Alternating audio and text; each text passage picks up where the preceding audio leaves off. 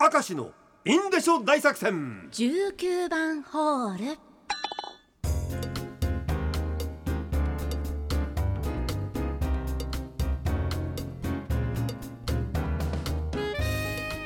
今日も絶好調。19番ホール行きましょう。はい行きましょう、えー、現在時刻は6時2分を15秒回ったところ、早 いですね。これをやってこの後はもうもうイベントのスタンバイをやって、もう絶好調でいきますからね、はい、頑張りましょう。ラジオネームツーツーレロレロイカと私、うんもう10年以上前の話。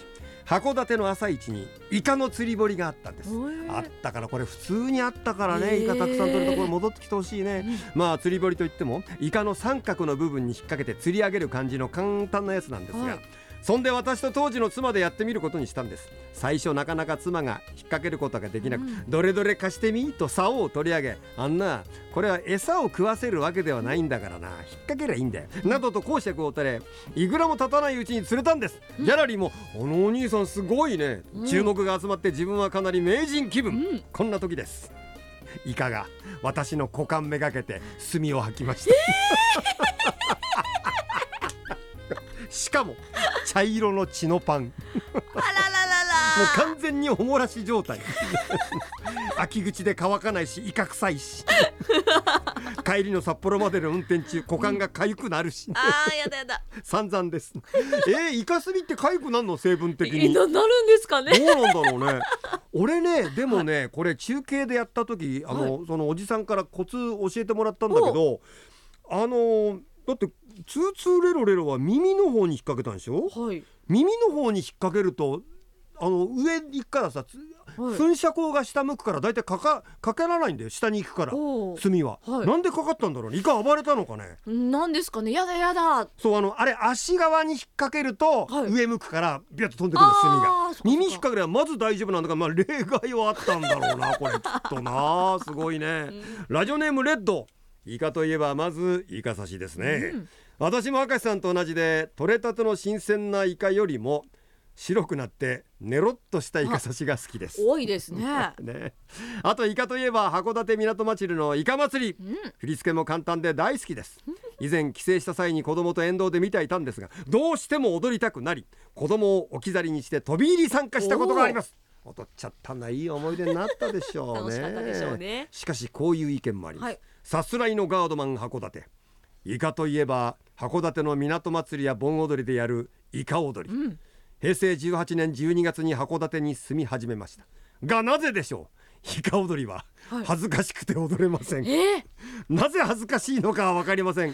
函館も愛していますがイカ踊りは恥ずかしくて踊れません、えー？なぜなんでしょ踊りましょうよ。うこれでもさ、はい。踊り全体が恥ずかしいって人もいるじゃないか世の中。あまあそうです。そういう踊ることタイプかも自体が。しれません。よだからだってさ富良野に住んでる方がみんなへそ踊りやれるかったらさちょっとやっぱ恥ずかしいって人もいるかもしれないじゃないか、まあそねね。それは仕方ないよ。だから 心配すな。大丈夫だ、ね。ラジオネーム狐に嫁入り。私と忘れ物思い出しました、はい。小学生の時プール授業がありました、プールバッグを持って通学しました。ランドセルを学校に忘れました。プールバッグを忘れてはいけないと思い集中した結果がこれです、もう 同時に2つのことができないタイプね。楽しみだったんでしょうね。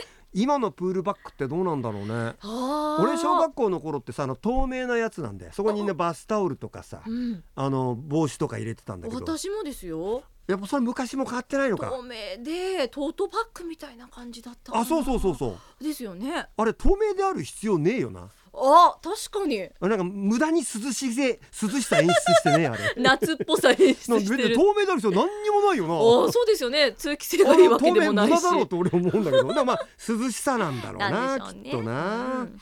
ラジオネームモナカグミコ。よく忘れるのが傘です。うん。外出先の傘立てに入れて帰りに雨が降っていないと忘れます、はい。ある日仕事に行く時に傘を持って行こうとしたら傘がない。井上陽水余計なこと言いましたが きっと職場に忘れてきたんだろうと思ってそのまま家を出ました、はい。職場に着くとあると思っていた傘がない。え？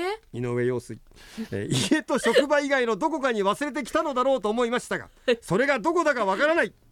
見つからないまま1週間ほど経って自分の行動パターンをよーく考え、はい。もしやあそこか？ん？と思った。某ドラッグストアに行ってみたらありました。あ傘立てに立ってました傘を忘れたことに加え1週間も思い出せなかったことがショックでショックでたまりませんでした。